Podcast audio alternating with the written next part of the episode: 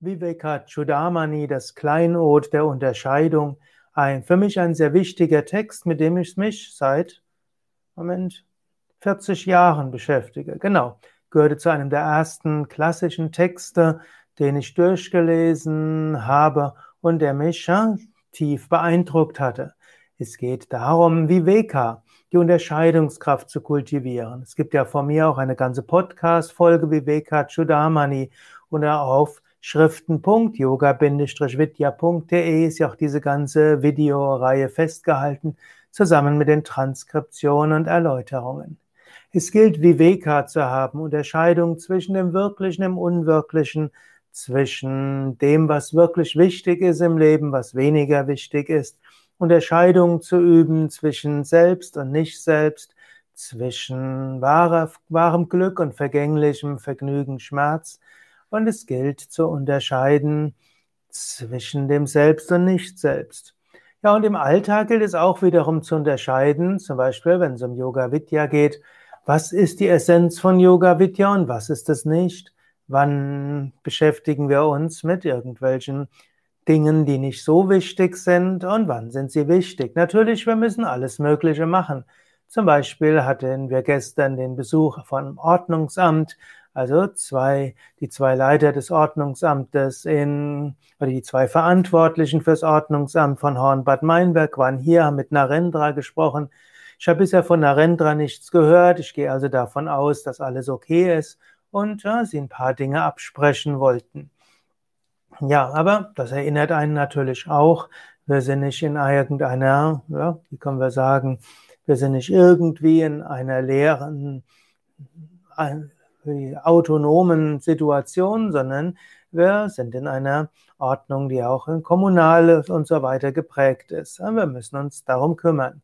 Gut, gestern hatte ich den, hatte ich auch ein anderthalbstündiges Gespräch mit unserem Rechtsanwalt, wo ich alle möglichen Fragen durchgesprochen bin, von der bevorstehenden Einigung mit der, den Rundfunkanstalten über die verschiedenen Aspekte der Sozialversicherungen, Kurzarbeitergeld und so weiter. Also da gibt einiges. Das muss man tun, aber es ist natürlich nicht die Essenz von dem, was wir hier sind.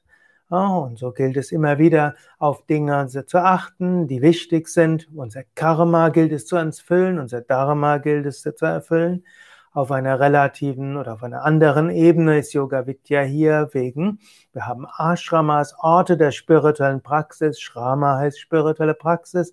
In diesem Sinne sind wir alle Shramanas, im Sinne von wir praktizieren spirituell, wir sind Sevakas, wir wollen dienen und an den Orten, wo wir wohnen, spirituell praktizieren. Und dann gibt es natürlich die 3Z, die 4S und die 5Ks. Das ist das, was uns ausmacht. Was uns auch ausmacht, ist das äh, humanistische Menschenbild, wo wir davon ausgehen, alle Menschen meinen es letztlich gut. Was uns auch ausmacht, ist die Basis auf der Demokratie, der Menschenrechte, die Basis letztlich auf unserer freiheitlich-demokratischen Grundordnung und so weiter. Was uns auch ausmacht, ist die Absage des Glaubens an irgendwelche dunklen, bösen Mächte und dass wir alle, die nicht so sind wie wir, für schlecht halten. Wir gehen davon aus, tief im Inneren ist, das ist das humanistische Menschenbild, tief im Inneren ist jeder Mensch gut, tief im Inneren meinen alle Menschen das Gute. Menschen können auf Abwege geraten, Menschen können viel Schlimmes tun. Man muss im Zweifelsfall auch sich engagieren für eine gute Sache, aber eben nicht annehmen, die Welt sei ein Zusammenspiel von Gut und Böse, von Negativ und so weiter. Das ist nicht das, weshalb Yoga Vidya gegründet wurde. Im Gegenteil, Yoga Vidya, ich habe Yoga Vidya gegründet, auch mit einem humanistischen Menschenbild und einem positiven Bild von Wissenschaft und äh, letztlich auch der westlichen parlamentarischen Demokratien, Rechtsstaat, soziale Marktwirtschaft. Auf dieser Basis stehen wir das ist das Grundkonzept von Yoga Vidya. Das ist das, was eben auch in der Smriti und in der Satzung verankert ist. Aber auch das ist nicht das Essentielle, das Existenzielle. Das wirklich Essentielle und Existenzielle ist, wir sind Diener des Göttlichen. Wir wollen Gott verwirklichen. Wir wollen praktizieren, um Gott zu erfahren.